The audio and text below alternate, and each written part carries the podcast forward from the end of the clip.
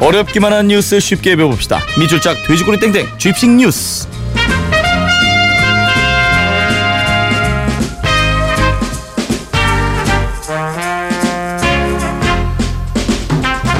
자, 굿모닝 FM의 personal 뉴스 트레이너죠. 시사평론가 김성환 씨입니다. 안녕하세요. 네, 안녕하세요. 얼마 만이에요? 한 1년 된 것 같아요. 1년 좀 넘었죠. 네, 그 사이에 정말 한 번도 못 봤어요. 그 사이에 저는 많이 봤어요. 김성환 씨가 뉴스 채널마다 나와요.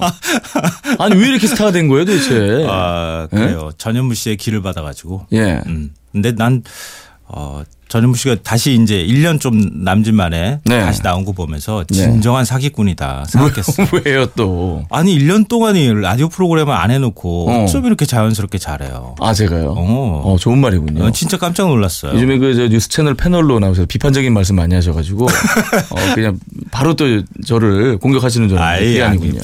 좀 약간 현무 씨랑 오래간만에 만나니까 비현실적인 느낌이 들어요. 아 그래요? 네. 어. 어, 그 사람이 지금 이 사람이었나? 어. 아, 저도 그렇거든요. 네네. 그러니까 항상 가, 이제 같이 나가고 뉴스 음. 프로그램 같이 나가는 분들을 음. 내가 TV에서 보면은 내가 그 자리에 있었어야 할것 같으면서도 빠져 있으면은 어. 왠지 이상한 멀리 있는 사람 보는 느낌이 들어요. 어. 근데 지금 현무 씨가 약간 그런 느낌이 들어요. 김성환 씨도 약간 이제 슬슬 연예인병. 왜냐면 이제 너무 많이 나오시니까 네. 어, 전 너무 이제 시청자 입장에서 반갑더라고요. 어. 똑같죠, 나도. 응원하게 되고 아, 고맙습니다. 그때 우리가 처음 우리 코너 시작했을 때는 사실은 어 방송이 많지 않으셨어요. 아니 방송 너무 잘하시고 식견도 뛰어나시고 하신데 근데 이제 어 너무 좋더라고요. 아, 예, 고맙습니다. 응원합니다. 어디 어디 아, 나오시는지 다 알고 있습니다. 예. 자 어쨌든 뭐 어, 우리 김성환 씨와 함께 어, 만나볼 뉴스 어, 조금 머리가 아프지만은 이거 꼭 알아야 되는 뉴스입니다. 먼저 만나보시죠.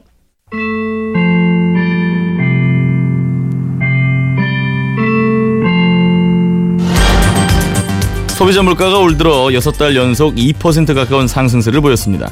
통계청이 발표한 지난달 소비자 물가 동향에 따르면 석유류의 상승세는 진정됐지만 생선, 조개류, 채소 등의 신선식품 값이 같은 기간 10% 넘게 올랐고 특히 과일값은 21%가 올라 6년 만에 가장 큰 폭의 상승률을 보이며 물가 상승을 주도했습니다. 어, 정부는 하반기 물가가 계속 오르지 않도록 생활 밀접 품목에 대한 추가 대책을 마련할 것이라고 밝혔습니다. 지금까지 MBC 뉴스 디스크 전현무였습니다. 아 뉴스 오랜만에 해보네요. 그게 예. 어, 어색하다. 아 긴장되네요. 예. 아니 근데 이제 물가 얘기를 좀 할 텐데 아 이게 뭐 안 오른 게 없어요. 어, 맞아요. 그죠? 이 장 보는 게 겁난다는 말이 딱- 네. 딱 실감 나는 상황인데요. 현무 씨도 장 보러 마트 같은 데 가죠? 가죠. 가서 인스턴트를 주로 담아오죠. 예. 인스턴트도 많이 올랐어요. 어, 맞아요. 그러니까. 그러니까 기본적인 원재료 값이 오르니까 자연스럽게 오를 수밖에 없는데 네. 뭐 저도 이제 마트 같은 데 가면 화장지 맥주 몇 병, 몇 병, 뭐 아이 먹일 고기, 아이들 요즘 고기 좋아하니까 음. 야채, 과일 이런 거 조금 담으면은 그냥 20만 원이 넘어요. 아유 금방 되죠 뭐. 왜 그냥 손이 후덜덜이야. 진짜 네. 계산할 때 보면은 정말 그렇죠. 이렇게 많이 올랐나 싶은 생각이 드는데요. 앞서 이제 통계가 나왔던 것처럼 맥주 가격이 19년 만에 가장 많이 올랐고요. 어, 지난해 상반기에 비, 비교해서 한 6% 정도 올랐습니다. 어, 그리고 외식 물가 같은 경우에도 5년 만에 최고치 2.4%가 지금 올랐고요. 네. 뭐 달걀은 말할 것도 없어요. 1975년 통계 작성 이래 최고치 아유. 57% 올랐습니다. 그 이게 달걀 주던 데서 안 주더라고 이제. 어, 안 줘요? 비빔밥 먹을 때 달걀 안 얹어 주잖아요. 콩나물 비빔밥 먹을 때 달걀을 안 줘가지고 네, 맞아요. 김만 엄청 깨 먹었어요. 예, 김 맛으로 그냥 먹었는데 어, 이게 확실히 체감이 되더라고요. 네. 그 내가 체감하는 물가는 훨씬 더 많이 오른 것 같다 뭐 이런 말씀 많이들 하시는데 통계로 발표되는 숫자는 좀 적은 것 같아요. 그리고 맨날 통계청 발표하는 거 보면은 네. 뭐 지난해 뭐 같은 분기 대비 음.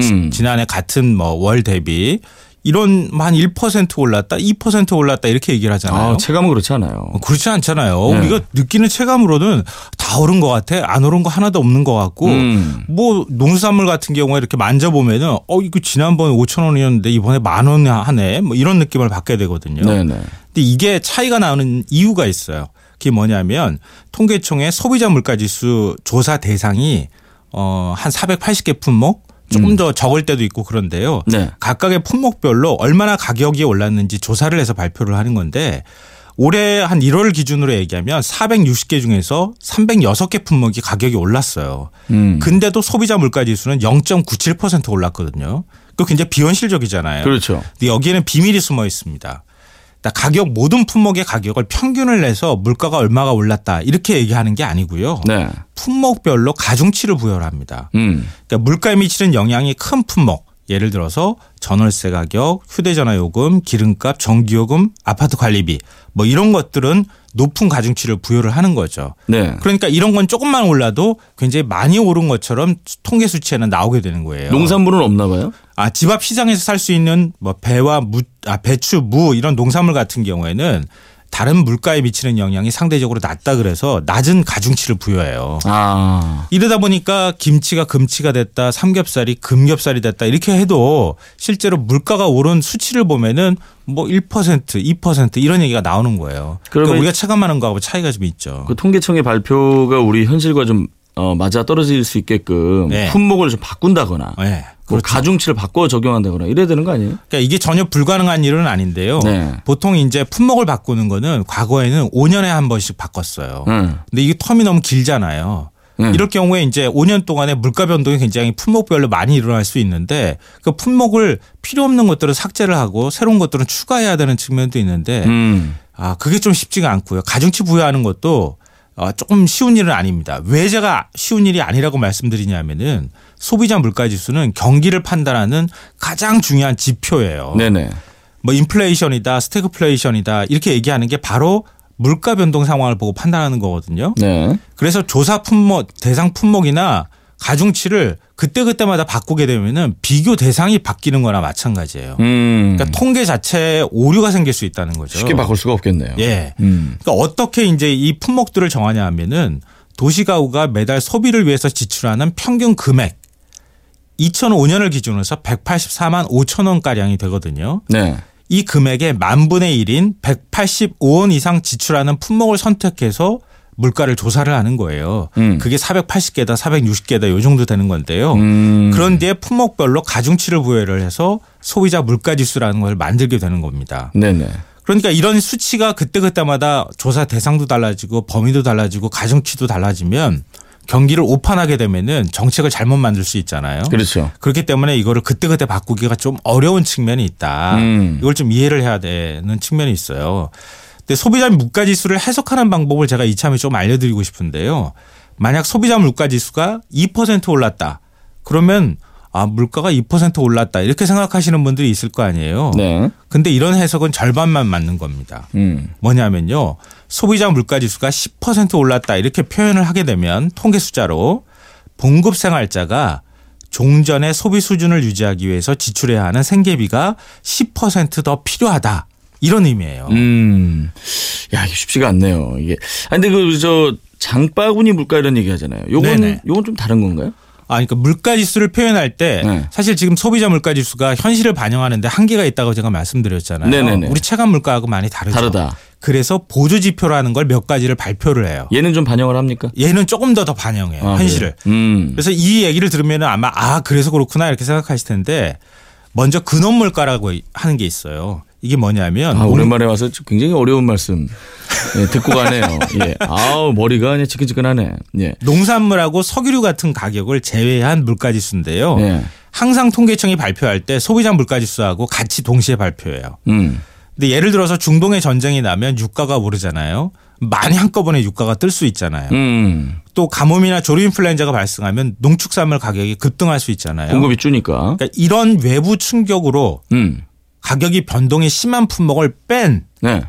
나머지 품목의 물가 지수를 계산하는 게 근원 물가라고 하는 거예요. 어. 보통 OECD에서 발표하는 물가가 이 근원 물가를 많이 발표를 해요. 네네. 어, 지난 6월 소비자 물가 지수는 1.9% 올랐는데 근원 물가는 1.5%가 올랐거든요. 음. 이 말은 뭐냐면은 일반 상품보다 농산물 유가 상승폭이 조금 더 컸다.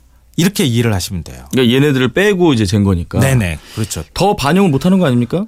어, 이건 좀 네. 원래 기본적인 어떤 물가 지수를 산정하기 위해서 음. 딱 근원적인 걸 발표하는 거고요. 신선식품 물가 지수라고 하는 게 있어요. 음. 50개 채소, 과일, 어패류 품목으로 구성되어 있는 물가 지수인데요. 이건 좀 반영하겠네. 그렇죠. 예. 주부들이 체감하는 물가에 가장 가깝다고 볼 수 있어요. 네네. 그래서 이런 물가를 흔히 식탁 물가라고 그래요. 음. 그러니까 기사를 이렇게 보시다가 식탁 물가 아 그러면은 우리 집 밥상 위에 오르는 그런 물건들 품목들로 조사한 거구나 이렇게 생각하시면 되는데요.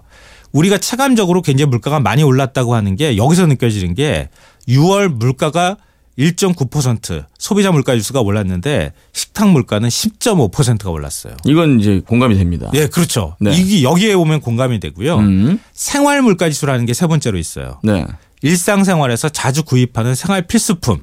그러니까 일반 농수산물, 축산물하고 이런 거 다 합친 거에다가 네. 생활 생활 필수품, 운동화, 중고교, 납입금 이렇게 해서 140여 개 품목을 대상으로 해서 조사하는 건데요. 네. 6월에 소비자 물가 지수가 1.9% 오를 때 생활 물가 지수는 2.3% 올랐어요. 음. 그러니까 일반적으로 우리가 소비자가 느낄 때 많이 물가가 올랐다고 하는 게 바로 이런 보조 지표들을 통해서 확인할 수가 있는 거죠.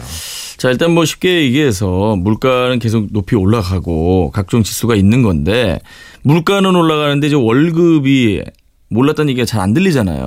그러니까. 살기 힘든 거 아닙니까? 그러니까 지금 제가 그 체감 물가가 네. 지표에 따라서 이렇게 다르다고 말씀드렸잖아요. 네네. 근데 소득에 따라서 체감 물가가 또 엄청난 차이가 나타나요. 음. 그러니까 물가는 계속 올라가고 있는데 저소득층 소득은 감소한다. 훨씬 힘들죠. 그러면 저소득층이 느끼는 체감 물가가 훨씬 높게 느껴질 거 아니겠어요? 음. 네네네.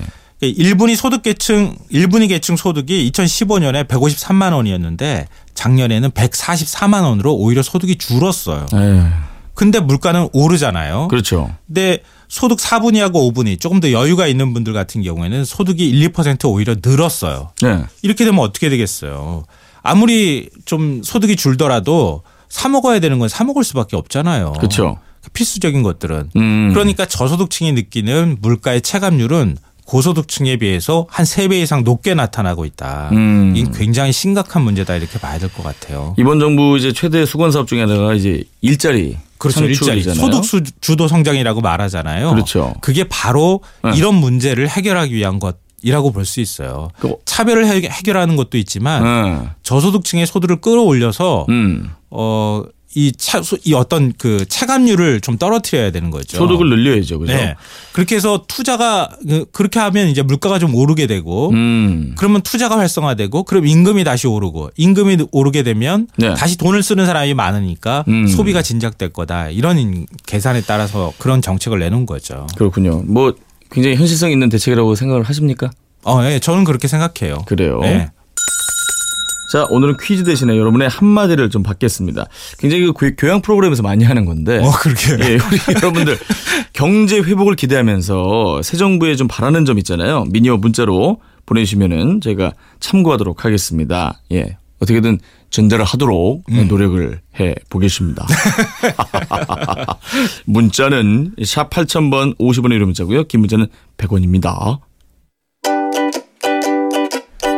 자, 굿모닝 FM 노홍철입니다에서 드리는 선물 안내드립니다. 언제나 밥맛 좋은 충주 미소진 쌀에서 쌀, 신라스테이 구로에서 조식 포함 호텔 숙박권, 웅진 플레이 도시에서 워터파크 4인 가족 이용권, 파라다이스 도고에서 스파 워터파크권, 글로벌 직업체험 테마파크 키자니아에서 4인 가족 이용권, 즐거운 소통 공감 신문에서 백화점 상품권, 특별한 추억 포토몬에서 포토북 상품권, 명품 블랙박스 마이딘에서 5인치 블랙박스, 75가지 영양소 얼라이브에서 멀티비타민, 원료까지 생각한다면 고려은단에서 영국산 비타민C, 농협 홍삼 한삼인에서 홍삼 순액 골드, 엄마의 마음을 담은 글라스락에서 유리 밀폐 용기 세트, 더 페이스샵에서 더 테라피 퍼스트 세럼, 대한민국 면도기 도르코에서 면도기 세트, 이태리 명품 로베르타 디 까메리노에서 차량용 방향제, 주식회사 홍진경에서 만두 세트, 비판톨에서 데이앤나이트 립케어 세트, 건강식품 GNM 자연의 품격에서 유기농 양배추즙, 주식회사 예스폼에서 문서 서식 이용권, 내일 더 빛나는 마스크 제이준에서 마스크팩, 퓨어플러스에서 포켓몬 아이스티를 드립니다.